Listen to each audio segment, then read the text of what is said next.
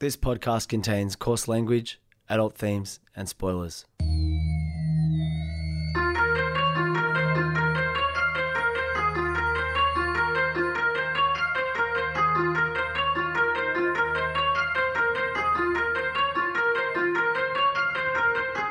My name's Peach, and for the past couple of years, I've been helping my friend Shag overcome his childhood aversions to everyday foods in the podcast Fussy Eater. Now it's his turn to help me conquer my phobia of scary movies over one spooky night in the FBI studios, one Wikipedia synopsis at a time. This is Spooko. So most podcasts don't do what I like. I like it when a podcast starts mid-sentence and you feel like there you are, you're rolling along. Wow, we've just come into this this this bit of a conversation. Aren't we privileged and lucky um, to be joining this conversation while it's in full flow? Um, great, high energy stuff. And you know, because other podcasts they start up and say, "Oh, hey guys, good to see you for another week." Send us some money on Patreon. Hey, we've got a few sponsors. Um, what have you been up to? Thanks for listening to your last episode. And it's like, yeah, look, I get it. Like, I am technically a podcaster and I get it. And that's fine. And it's no shade thrown at any other podcasts. But I just like to get straight into it. And Shag, you and I are very good at having any disagreements in our relationship on air. Like when you and I interact in person, I'm not sure we've had an argument for maybe two decades or something like that. Hmm. And so the only time we really disagree is when the record button's on. So you and I have got a bit of a different approach to how to start this week. That is such a good point. We don't argue when we're IRL, but for some reason on this podcast we argue a lot, which is hilarious. I don't know. Maybe it's maybe it's that distance. I'm sure a psychologist could tell us more. Yeah, yeah. I don't know if we have any LinkedIn influencer psychologists following us, but if we do, please let us know. Um, there's a couple of things I want to say. First of all, I don't know if that was a subtweet about how long our intro is. Like every week, I think maybe I should shorten our intro. I feel like it does get longer every week. I, like I really actually do. and I feel like there's a P that I say in there that pops really hard. Uh, and and you know I try to skip through it each week. Peach, I am learning to record as we go. So Sick. give me a little. Although to be fair, it's been a long. Like I should have learned by now. Like it's been it's been long enough. Why don't I do it right now? Let's make it this.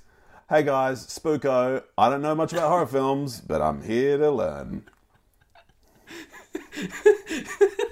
okay, so- okay. Another one, another one. Um, All right, go. uh, what's up? Horror films Wikipedia page. I don't like horror films. Shag does. He's going to help me through. Let's start. Okay, one, but just like super quick, like ten words max. Horror films scare some people. I'm one. Let's go. Spooko. That was actually really good. That was really good. That was really good. Um, I, I hear what you say about like let's get straight into some Hmm. I feel like you're just about to agree. When you say I hear what you say, I'm like, oh, here comes agreeing just around the corner. I just want to do a tiny bit of housekeeping first up. So I want to say thank you, first of all, to everybody who's listening to the fact that uh, I realized just recently that a lot of our listeners aren't from Australia. So Oh, really? thank you for bearing. Yeah, so thank you for bearing with all our references to Sydney that are very Sydney specific. Um, hopefully, it lets you travel the world without you know being able to leave your houses, depending on where you are.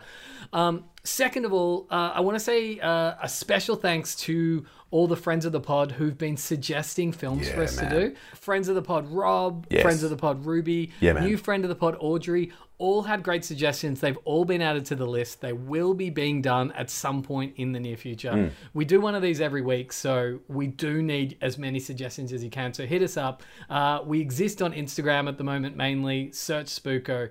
That's where we are. But the final thing I wanted to say is the fact that Peach, it's our 52nd episode, Hmm. and I know that you know we've we've had you know intermissions, we've stopped for weeks here and there. Yep. But you know, in the timeline of a horror film, because this is all about horror films, Mm. that's 52 weeks. That's a full year, and I feel like it's a great time to reflect on you know where we've come in this massive journey and lots of things have happened you know Yep. we've gone on so many different tangents but we've always remained true to the fact that you don't like horror films i'm trying to get you interested in them where are you at on that journey I think it's a two steps forward, one step back kind of a journey. So so we're trending up, which is to say we're trending up towards horror films.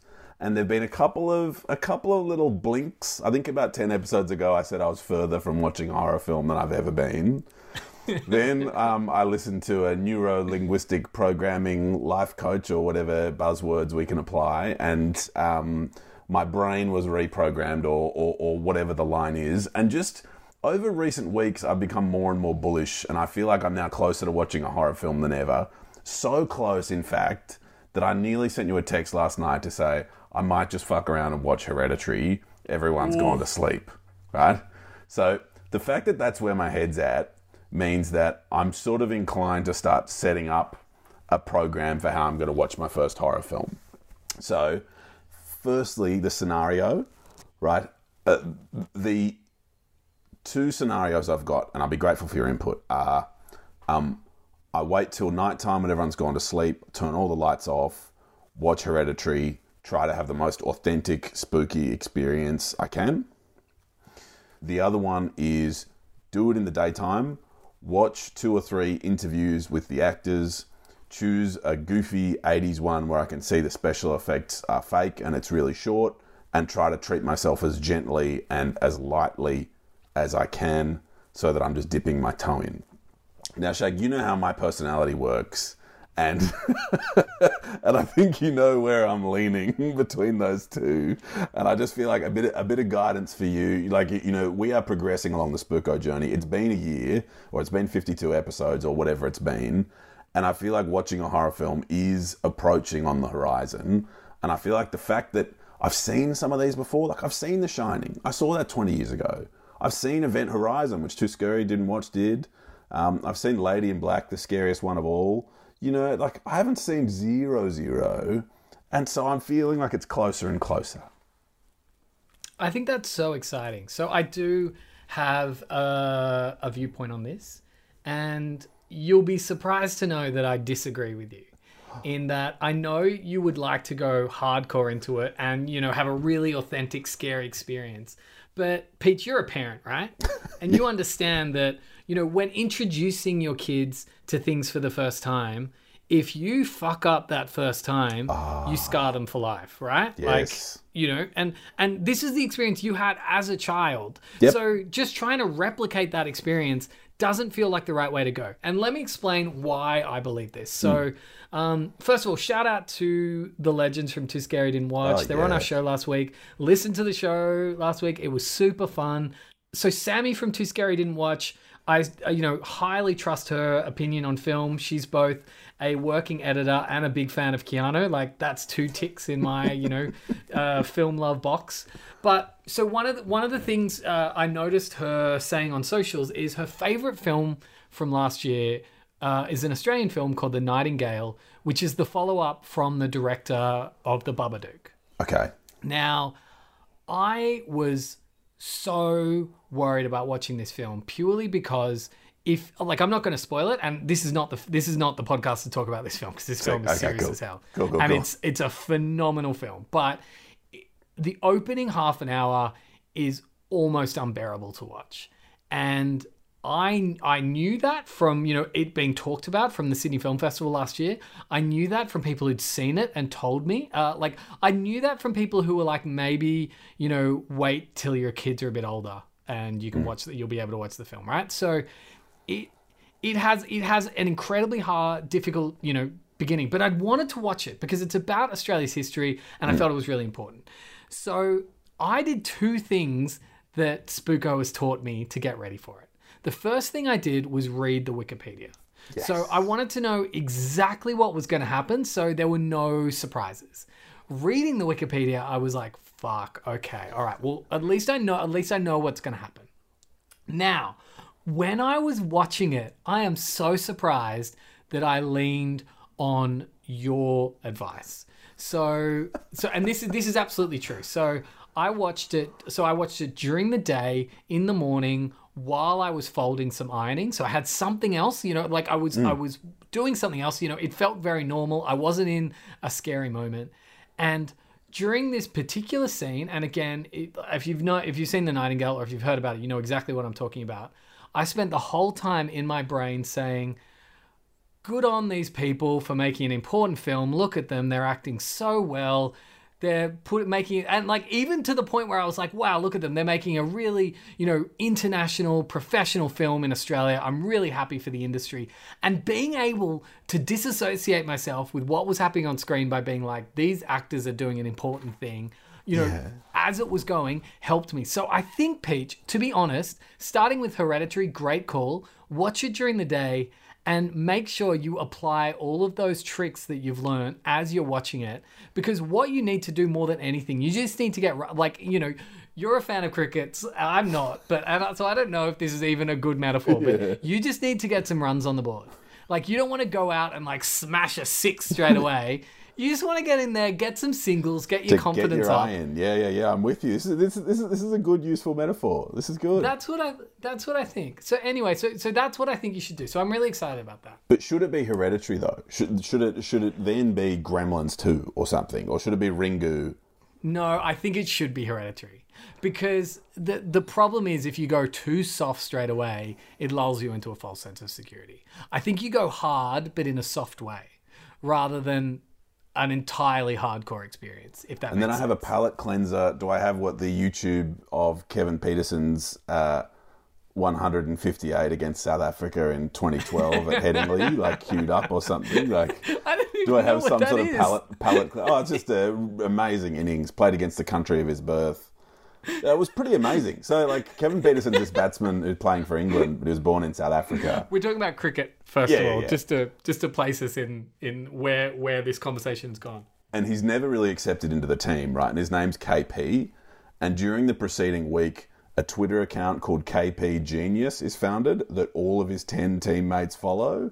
And it's basically like mocking him for being this like arrogant, hubristic idiot.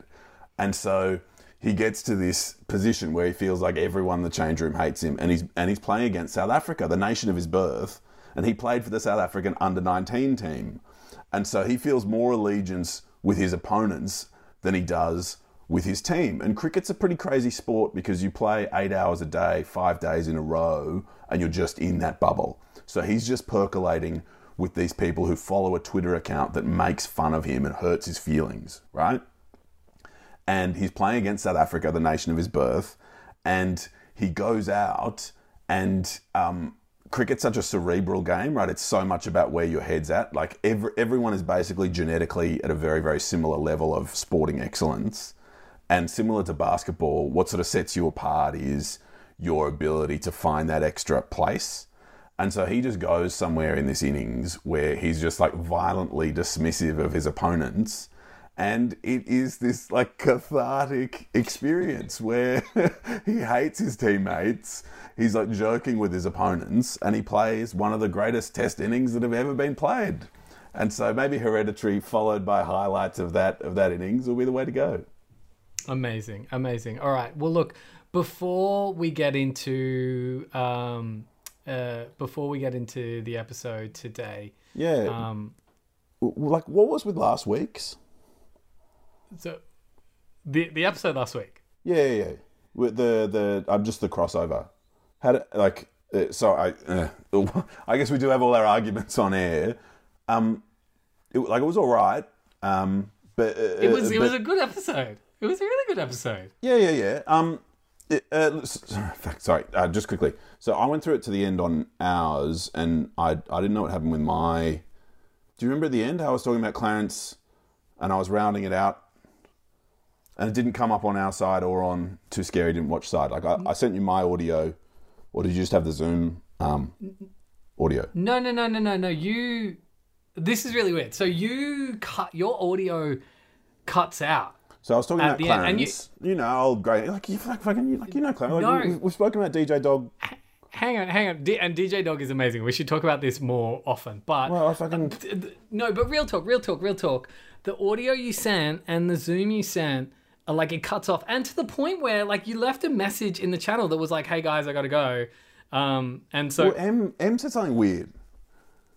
M was like, "Peach has got to go do his life admin," or, and man, I like hang on, let me let me get the let me get the chat. because she's got her cats, and I saw about my dogs, and You no, you weren't. Let me let me get the chat. It says, so just as we're is about that the to get chat to where the Sammy the, sent the trailer? Sammy sent the trailer through. Yeah, Sammy sent the trailer, and then just as we're about to get the end, Yeah. You write in the chat. Hang on, because then because you wrote something in the chat to be like, "Hey, I've got to be responsible or something. I got to go." Well, Let me just find exactly what you wrote. Hang on, hang on, hang on. Let me find? No, exactly on what you wrote. I'll- So you literally wrote, "I'm sorry, I'm responsible," and then the chat cuts out, and then that's the only file I had. Mm. So, like, and that's in the Zoom. That No, that like- is in the yeah, Zoom. yeah, no, no, no. Whatever. about Like, who cares? Who cares? Who cares? Let's let's not Um, actually have. film- Yeah, well, yeah, yeah, sorry, sorry. Let's just do Shag and Peach. We never argue. We'll just brush it under the rug. Yeah. So that is weird. Okay, yeah, all right, yeah. I'll have to that- retell the anecdote. After I'll have to retell. all right, yeah, like like later. We'll do, on. Anyway, we'll do so next week. We'll do next week. Maybe you can properly record it that time. Fucking idiot. But anyway, God, it it. was not me. It was you. It was Mm-hmm. you. Anyway, like who the fuck knows? Anyway, look, Mm. it's week fifty-two. Uh, you know, technically it's our year anniversary, and I wanted to do a film that you know harked back to the goofiness because sick. we've I, I think I've, we've been missing that a little bit and this is a new film that i watched recently. Uh, shout out to people who have australian netflix because it's just been trending there lately. So i figure if you've seen that trending and you've been like i'm too scared to watch it i want to show you i'm actually surprised about how goofy it is considering it's you know a sequel to one of the most chilling horror films of all time uh, today we're doing the triumvirate we're doing something that's goofy something that was written by Stephen King, and something that stars Ewan McGregor, who I've since decided is amazing. I don't know where, like, why I wasn't thinking he was amazing. He's great. A Life Less Ordinary soundtrack forever. Sorry, Shag. Today we're doing. I know which one, don't I? I know. We're It's doing Doctor Doctor Sleep. Sleep.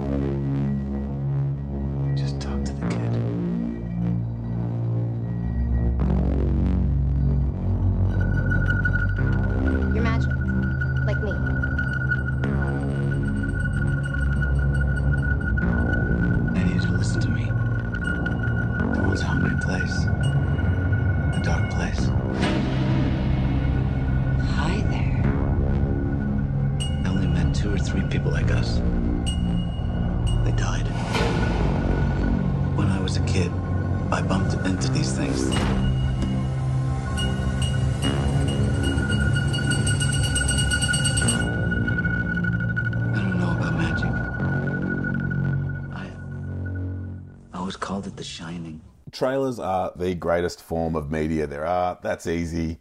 Game over. They just are. They just are. that trailer made me nostalgic for a film I didn't care about, The Shining. I'm like, yeah, I've seen The Shining, and there I was like, oh, remember the classic scenes from The Shining, and it reminds me of how like the new Top Gun trailer. It makes me nostalgic for the film Top Gun that I've never seen, and it's just like I'm just like, oh yeah, remember all the classic, you know, Goose and Ice Goose and Snow Queen and all that sort of stuff. Man, Doctor Sleep. Val Kilmer's probably called Snow Queen in the film. So a couple of things worth talking about Doctor Sleep before we get into it. Um, I don't know if you remember, like I, I like I don't. It was definitely something like because both of us sort of you know came of age in the nineties, and I don't know if this experience continues into the noughties and the the teens, but you know a big part of coming of age and enjoying popular culture is listening to pop punk music Yeah, man. and pretty much every pop punk band in the world has posited the record industry or you know any sort of industry making money off the arts as evil and money grubbing right Yeah, bleh. and and I think when you look at the story of how this film came to life it really just goes to show how like pretty much the film industry only cares about money so this book was written in 2013 they basically had a film version ready to go from the moment it came out but they only were like maybe we should put out a film version of um, Doctor Sleep after Pet like It one and two, and then Pet Sematary made heaps of money, and they were like, "Fuck, what other Stephen King movies can we release?" so, like, there's no illusions, like, there's no art in the film industry, and that's fine. We can just all accept that. Pop punk bands were right, and I kind of love that because every pop punk band gets really depressing as they grow up. So it's good to know that at least some of their principles, you know, meant something. Do you know Lagwagon uh, were going to tour and play at the Metro before COVID happened? Oh, Lagwagon. They must be 50, 50, Oh. 45, 50. And chain wallets are somehow cool again. Chain wallets have been gone from being like No, the coolest thing you could possibly. No, they're oh, like in a kind of like. Gently can you ironic. deal with the fact that I'm wearing a chain wallet sort of way? But you know, no one goes out anyway now, so I don't know what is cool anymore. Anyway, so um, another point about this film is that we know that Stephen King hated the film version of The Shining, but everyone loves that, and nobody really remembers the book version. Doctor Sleep was, as a book, was kind of meant to be like, fuck the film version. Here's the sequel to my The Shining. But obviously, if you're going to make this successful, it has to acknowledge the film. So the director has made several hilarious statements to the press where he's basically like, look, this is a sequel to Stephen King's The Shining, but it absolutely exists in Stanley Kubrick's film universe. So, like, that doesn't really mean anything except for the fact that he's basically going, I'm pleasing everybody. Yeah, like, like, if look, you I've want to got be my pleased, cake here, right? Here's my cake, and I'm gonna eat some. I'm gonna have both. it's still here, though. Yeah. If you want the ca- cake's here. yeah, man, we've got it. It's right here. All right, okay.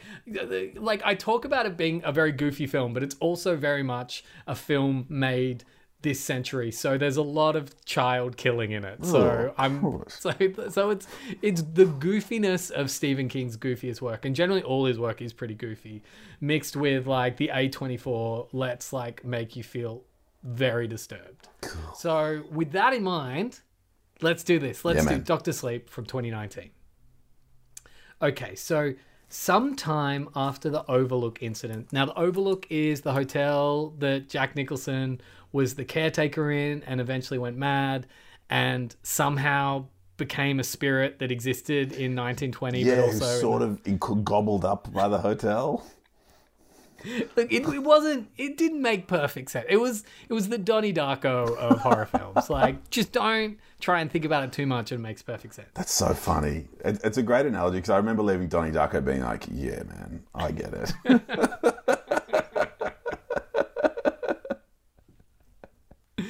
All right. So sometime after, but while Danny, so you remember Danny Torrance is like the kid in The Shining, is still a kid. He and his mother Wendy live in Florida, and the idea was they they wanted to go somewhere where it would never be cold again because all of that stuff happened when it was snowing, and they freaked out. And I think that's actually a kind of nice moment. Now. Dick Hallorann, who you may remember as being the kindly caretaker mm. who comes to save them but then gets an axe in the back, still sort of exists as a spirit in you know Danny's world. And one of the things, one of the, I guess it's not really a theme because they don't do anything with it, but basically one of the one of the things that exist in the universe of Doctor Sleep, and then obviously The Shining as well because they exist in the same filmic universe, Yeah. is that after you die, you can be a ghost and do stuff. So you don't die and that's it. Like something happens after you die. Oh yeah, like We you can pour you- drinks you- or unlock doors in film one. I get it. yeah, basically. Yeah, Yeah, yeah, yeah, yeah. yeah. So with that in mind, like Dick Hallorann is still Danny's sort of mentor, um, who sort of helps him to hone his shining. Sick. Because he's basically like, look, you've still got a really good gift, and I just want to help you do cool stuff with it. Um, so he explains that uh, Danny is still like, even though they've escaped the hotel, the ghosts from the hotel are still super hungry and want to haunt and kill Danny, right? And there's even a scene where scary naked old woman appears in Danny's house, right? Is that what they were trying to do in The Shining? Well, no, like in, in this film, it's like they need to feed off you somehow. Yeah, okay. Wait, it gets even worse. It gets even worse. I haven't even want, wait till I explain what the true knot are, who are the actual bad guys of this. Just fucking wait, because you this, will. This is how Sammy felt in um, Matrix Reloaded. Like? So basically, he explains that these ghosts are going to come to you, but what you need to do is you need to create. I actually kind of like this, but it it it makes it sounds a lot better coming from a kindly old man ghost hmm. sitting on a park bench in Florida. But basically, he says what you need to do is you need to create these ornate sort of jewelry boxes in your mind, just and know what they look like, know what they smell like, know how they open and close. And when you get attacked by one of these like evil ghosts, you need to trap them in your shining, in your mind, in these boxes. And you need to just slowly uh, trap them, and they're just going to keep coming to you, and you just need to keep building more boxes in your mind and trap them. So far, so good. I kind of like that. I think that's Ewan fun. McGregor, Ghost Hunter. I'm about it. Yeah. Now he's not Ewan McGregor get the, at the moment. He's still a kid. Oh, Okay. And basically they so they had to find a a kid that looks a lot like the kid from The Shining. They do a really good job. They also find a uh, uh, like a really good actress playing the mum as well. Uh, basically, there, there's a lot of allusions to the original film. There's a lot of there's a lot of payoff to people who came to the film who loved The Shining or knew of The Shining. There's a lot of times in the film it's like, hey, remember The Shining? This is a thing from it. This is a shot from it. Here's that character. You love them. You love this film. So it does. there's a lot of fan service. So while that's happening, we discover there is a cult of psychic vampires, and I'll get to that in a second, called the True Knot. Now, psychic vampires don't mean they're vampires who have psychic powers, it means they feed off the life force of others, which to me I think is kind of kooky and a bit sort of dumb. And uh, apparently, the, the idea of a psychic uh, vampire originally came from um, the Satanic Bible or whatever satanic book that Anton LaVey wrote when he founded Satanism which, as you remember, is the religion I wrote about in my year 10 assessment, where we got to write about a religion and I got a really poor mark because we went to a Catholic school and they were like, Satanism isn't a religion. I was like, well, isn't it? Because it, it. Anyway, anyway, so That's classic lagwagging, lagwagon listening phase of like, yeah, man. The man doesn't want me to write about Satanism. I'm going to write about Satanism. I was genuinely interested. I wasn't going to become like a and and and there's a difference between being a devil worshiper and a Satanist, but we can get there in another time. Um, but meanwhile, yeah. So basically, we discover the true knot are these uh, psychic vampires. They they kind of look kook- They kind of look like how I imagine um, Fleetwood Mac look now. They look like aging '70s rockers. They they travel around in like camper vans, in like a, like a, you know across the country, and basically they just look for kids with The Shining that they can kill. Um, and then suck the steam out of them as they're dying, and you actually see them like breathe in the steam, and it's not really scary. Like it's a bit gross and it's a bit much seeing them kill kids, but it's hmm. also just really dumb. But that's who the True Knot are. They're psychic vampires, and they kill kids with the Shining to suck out their life force. Sick. So then we cut to 2011, and Danny or Dan has become an alcoholic to suppress his shining because he can't deal with hearing voices all the time and seeing ghosts come up and having to capture them and put them in boxes. Now, he has this sort of one night stand with this woman, and it's this kind of heartbreaking scene where he wakes up and he realizes she's still totally passed out by whatever, you know, like they were doing last night. He goes to steal money from her wallet as he's about to leave. But then this like two year old comes in with like a totally messed up nappy and is like, Mommy. And so he finds the two year old some food and he puts the two year old on the bed with the passed out mum. And he's about to leave with the money. And then Dick appears and he's like, Dude, you're not gonna steal money from this woman. Come on, you don't like that's not cool. Which is kind of cool that like Yeah. Dick is not just a guy that teaches him about The Shining, but is actually kind of like a, a real angel on his shoulder. At some point after this, he realizes he's hit rock bottom because he's still getting shining visions, and he has this vision where basically the mum appears to her dead, and then the kid also appears to him dead, being like, "Mommy, help!" And because it because it, it's something along the lines of I think the mum goes, "No one found us because he was always screaming, so no one checked on us or something." So basically, he the mum OD'd. He left the kid and the mum to die when he left that day. Like it's it's this harrowing, and it just it almost kind of doesn't need like it's it's too much. It's too much for this film about psychic vampires. But this scene exists. But anyway, so he then goes on this big cro- yeah I know right, but he goes on this big like cross country trip to uh, effectively just get away from it. He meets this guy called Billy Freeman who helps him get an apartment, becomes an AA, a sponsor, and helps him get a job as a hospice orderly because he realizes that he can help the people in the hospice pass over because he can kind of see what happens when you die and he knows when they're about to. Well, there's this cat that knows when they're about to die. In the book, they go into they spend a lot more time with him as Dr. Sleep, but eventually he gets his name as Dr. Sleep because he's working in this hospice and he's kind of doing a good service because whenever people are about to die, this cat appears on their bed and then like and then he goes in and he just sort of tells them about stuff that happened in the past or you know tells them about the loved ones that are waiting for them and just helps them pass over in this really lovely way. Yeah, nice.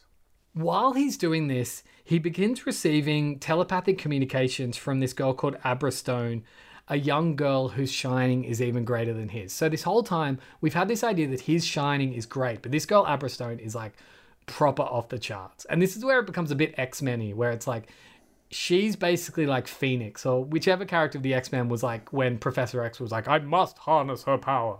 She like she can like basically cross the country with her mind and appear in Danny's room and like write messaging messages on his wall saying like hello. You know in the trailer where you see that Yeah, hello yeah. written on the wall. That's not a scary thing. That's Abra being like trying to just communicate with someone else who has the shining. So, cut to eight years later, Danny's life's on track. He's been communicating with Abra this whole time, but the True Knot aren't going so well. So, they've had more and more trouble finding kids with the Shining, and they're all kind of starving. And because they're psychic vampires, they need they don't need blood to survive they need life force to survive and when eventually they run out of it because they've been alive for so long they kind of rapidly age like in uh, indiana jones Indiana and- Jones. yeah, man. And and and it looks really painful and basically they just die and vanish and become dust within like a minute and it's a minute of just intense suffering and we see that happen to one of the oldest members of the true knot and they're basically like like we need to find somebody um, eventually they they they find a young boy Bradley who's like a psychic kid on some baseball team. Um, he's not he's not a great he doesn't have heaps of shining, but he has enough. Anyway, uh, they torture him to death for his steam and. It's like it's a really full-on scene where it's like we don't need to see you torture, and this kid's like, this kid's basically like, "Are you gonna hurt me?" And like, you know, the the leader of the um, True Knot. the, the, the True Knot is her name's Rose the Hat because she wears like a top hat, like as like she looks like a I don't know, like an Alice Coopery sort of fan sort of thing. like it is, it's really cheesy. And she's basically like, "Of course, dear. That's how we get the best steam or something." So basically, they're just like cutting this kid as he screams, oh. and they're all just like hovering over him. And as he screams, he releases steam, and they're all like breathing it in, like because they're starving. Stephen King, child pornographer and child torture porn writer. Well, to be fair, this this is the film version of it. I don't remember there being as much child killing in the books. But anyway, so at this point, a teenage Abra who has The Shining, and remember, The Shining isn't just a way to communicate, it's like a radio. She picks this up and she sees it. And then while she's seeing it, Rose sees her and they lock, like, they basically lock eyes. And, the, and Rose is like, oh, fuck, this kid exists.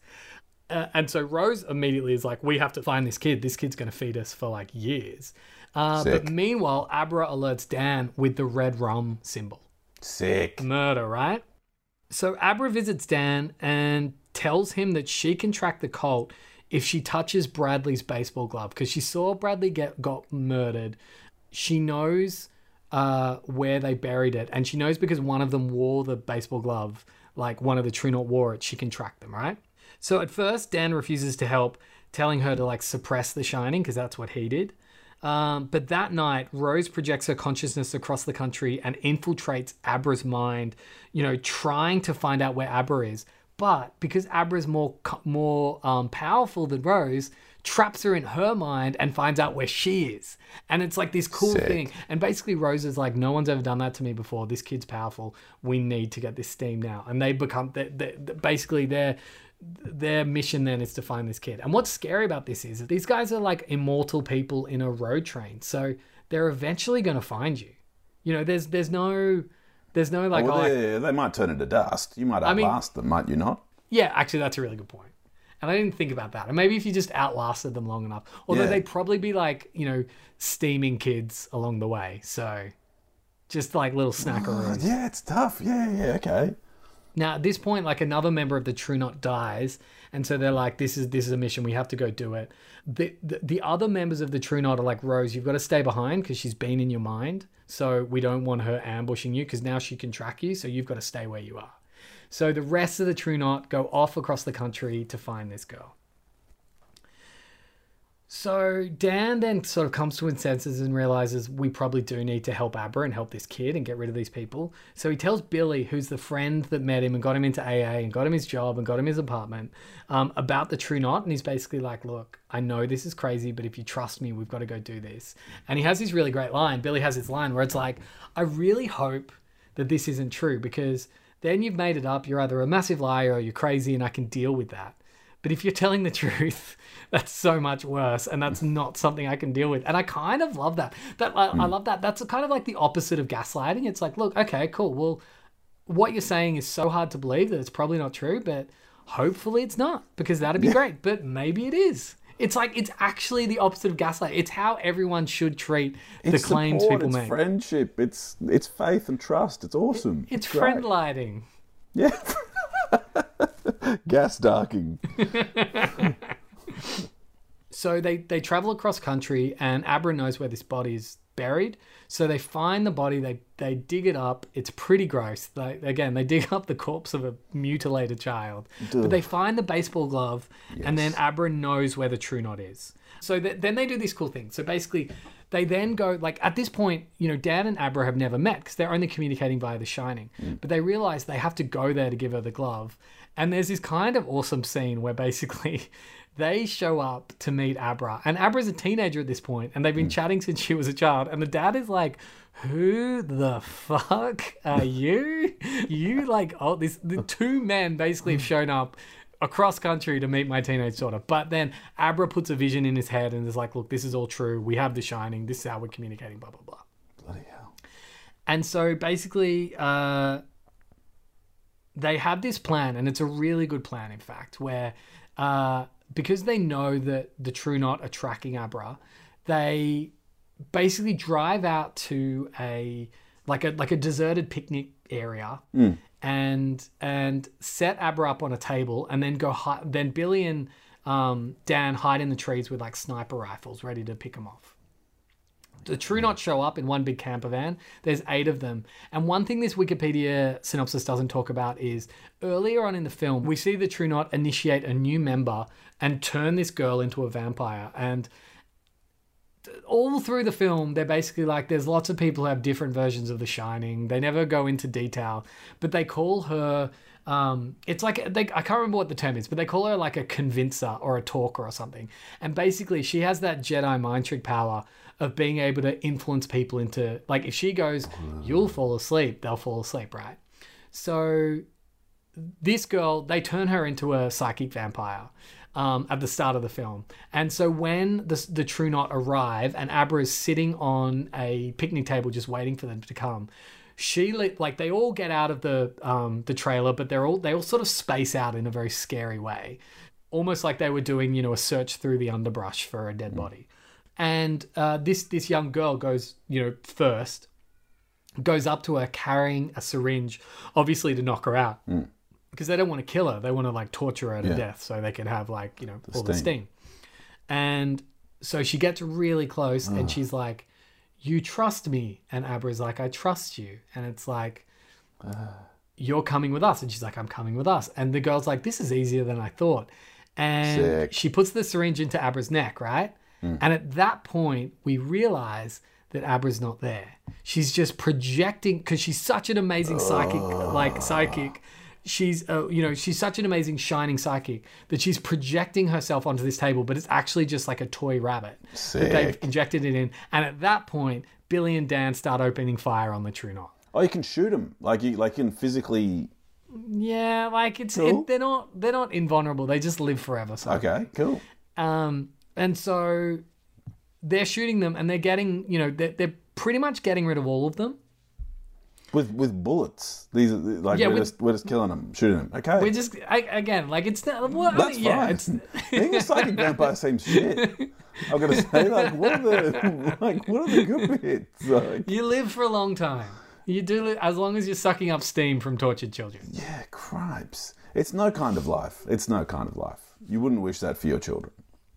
So basically, Dan and Billy take out all of them except the girl, and they they take a shot on the girl. But just as the girl's about to die, she turns to Billy, who's Dan's friend. And remember, this is Dan's friend who saved him from like a life of like you know destitute, mm. gave him an apartment, got him his job, and then came across country on this wild goose chase, mm. and says to Billy, "Kill yourself."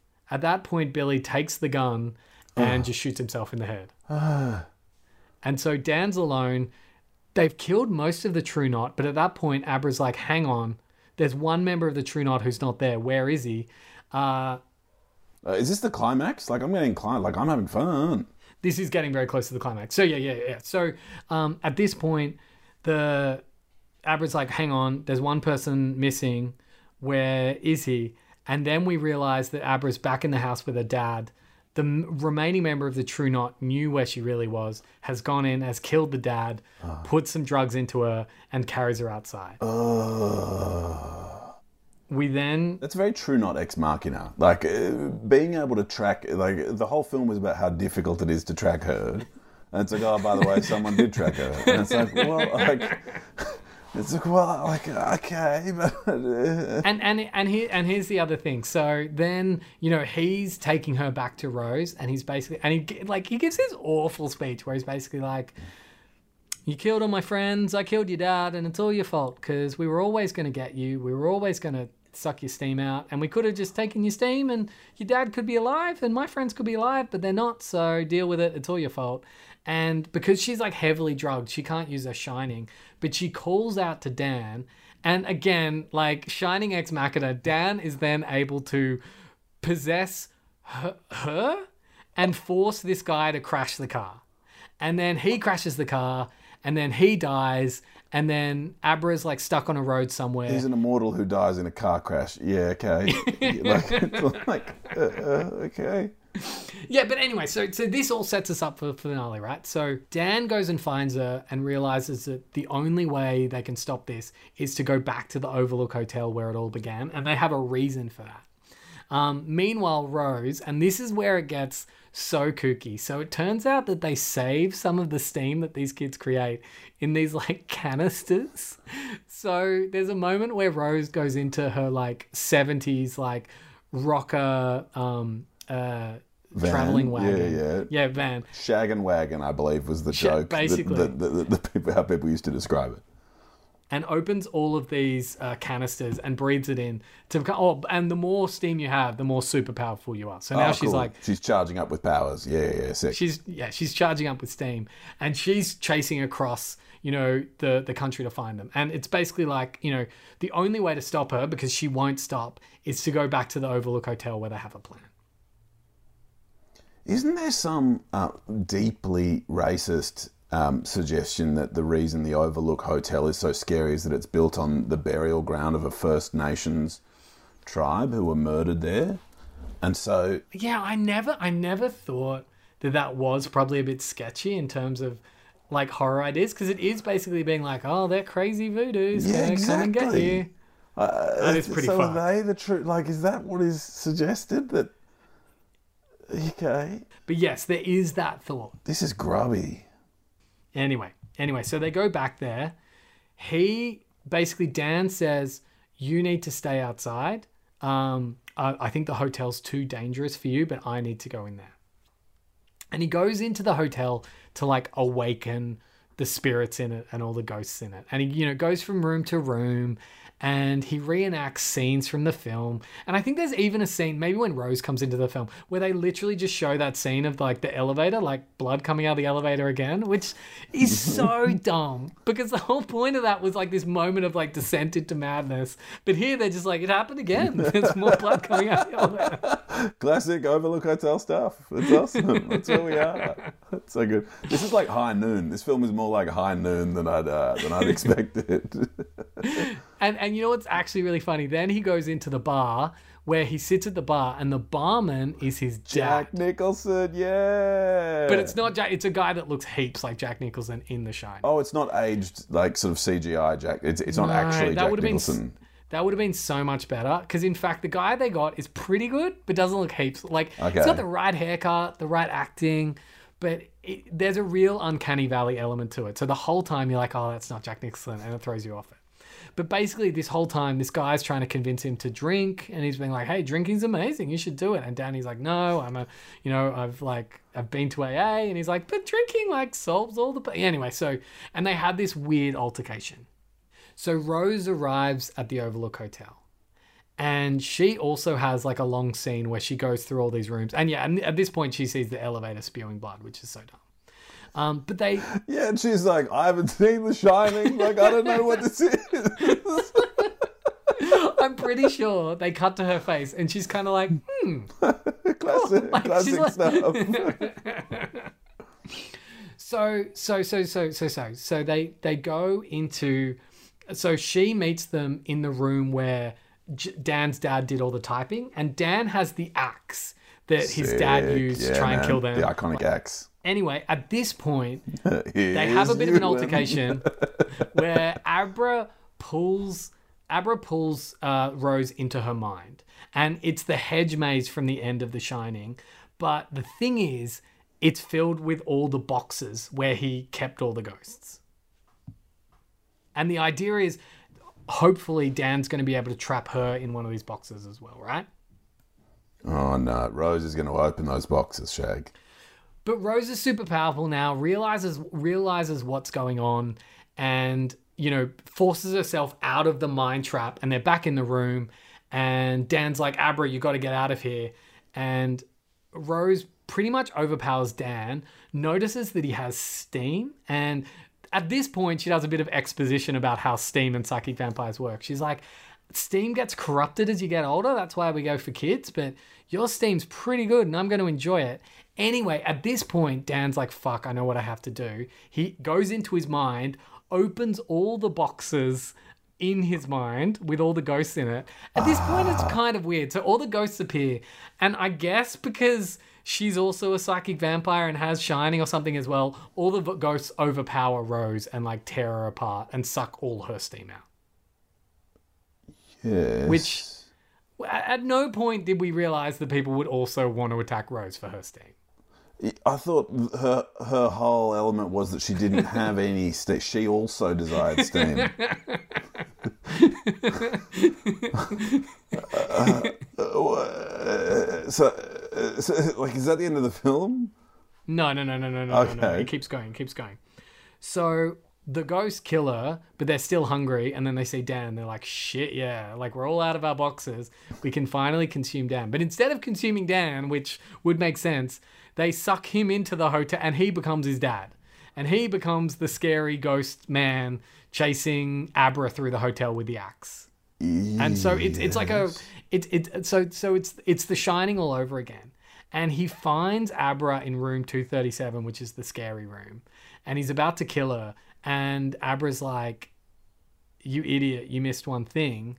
And because Dan's not Dan anymore, Dan's the all the entirety of the hotel ghost. They're like, "We know everything. There's nothing we could have missed." And they're like, "No, before we came here, Dan stopped off in the boiler room and set it to like I don't know how boilers work in old hotels, Yeah, but set it to explode right, right now. so he set it to explode, and the Dan, new Dan, axe dad Dan, runs down to the boiler, but at that point manages to come out of his possession because he has a vision of his mum hugging him, and like uh, it's this beaut. It's actually like a really beautiful moment, and they hug, and he doesn't set the boiler from explode mode, and the hotel blows up while Abra's outside and Rose is inside as well. So they're all dead, Sick. and we see the authorities showing up, and Abra's just watching it, hoping Dan comes out, but knows secretly that Dan's dead. I don't like the idea of cops approaching a young woman of color next to a great big crime scene, being like, hmm, and she having to be like, yeah, it wasn't me who did this uh, crime. Uh, yeah, okay. So this actually exists in a world where there's no structural racism and Abra's fine. Oh, good. Okay. We cut to we, we, we, we, we cut to Abra sometime later and she's in her bedroom and she's talking to Danny and they're just having a chat about cool stuff and we realize at some point that now Danny's become the Dick Hallorann to Abra. Like he's dead, but he's a spirit and he exists to give her advice. The mum comes up, and it's one of those classic scenes where she's talking to Danny, but then the mum appears, and where Danny was, he's not there anymore, so we know he's a ghost. Hmm. And the mum said, like, the mum's starting to just get used to the fact that Abra has the shining, because there's this other theme that goes through it, which is a weird, again, it's a really weird theme, but basically, like, don't tell anyone you have the shining because they'll think you're crazy. But sh- Abra's slowly starting to reveal things to her mum. And then she tells her mum, like, I can't remember how it comes up, but she's basically like, hey, mum, by the way, don't worry about dad. He's okay. Like, you don't just turn to dust when you're dead. He's fine.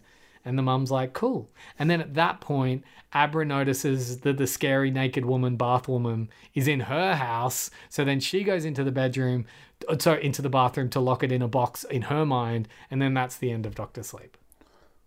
Yeah, okay. Like I quite enjoyed that. I must say, uh, I don't enjoy the the finite the finite resources trope that often happens in um, action movies. I feel like it can sometimes be a bit of a lazy plot device of like, oh, we've only got enough petrol to get from A to B. Oh, oh, fuck, Pete! You would have hated it in this film because they don't even really explain it. At one point, one members of the one member of the True Knot is basically like, "Well, there's just not as much steam as there used to be," and that's it. That's that's it. They're just basically like, "There just just used to be heaps. Now there's not." Bummer. It would have been so nice. It's like, oh, steam also makes you super powerful if you have apes. It's, it's great. It's like, oh, okay. It's like ghosts who are stuck in your head love, they bloody love a bit of steam, but it doesn't supercharge if- them. That's not how it works.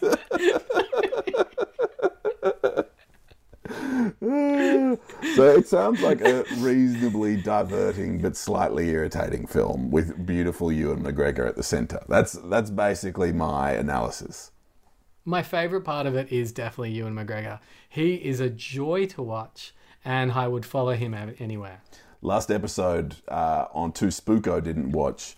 We referred to Robyn Nevin as a national treasure, um, and uh, fan of the pod Rob has pointed out to me that she was a staunch supporter of um, disgusting misogynist creep Geoffrey Rush, and so I think we have to issue a bit of a mild retraction for national treasure Robyn Nevin and say slightly misguided but very good actor Robyn Nevin. Yeah, I I think there's a grey area when if if you're a friend of someone who's been cancelled, you you have a t- like you know I think It's tough. publicly supporting them is probably the wrong thing, but I don't think you can just defriend close friends if they've been cancelled. It's tough. Like- this is probably not the time of the episode to get into it, but I do think it's tough times. Fuck, like yeah. Anyway, like, in fact, you're right. No, no, spook guy. Yeah, we're um, just Hey, hey, hanging out and having fun, my P- dudes. P.S. Again, thank you, Mm. uh, everybody who's made suggestions. Please keep making them. Hit, hit up our um, hit up our Instagram. Just search Spooko, you'll find us. Um, also, please keep reviewing us on iTunes. That helps more people find the pod. Peach, what do you want to say? Yeah, look, um, it's been a it's been a pretty refreshing episode, and um, look, it's time for me to wander over to the old fridge and crack open something just a little bit cheeky, and a million spooko points for guessing what it is. What's up? So, Uh, this was recorded at FBI Studios. Please like, subscribe, and follow wherever you can and as much as you can. And Reshes, what's up?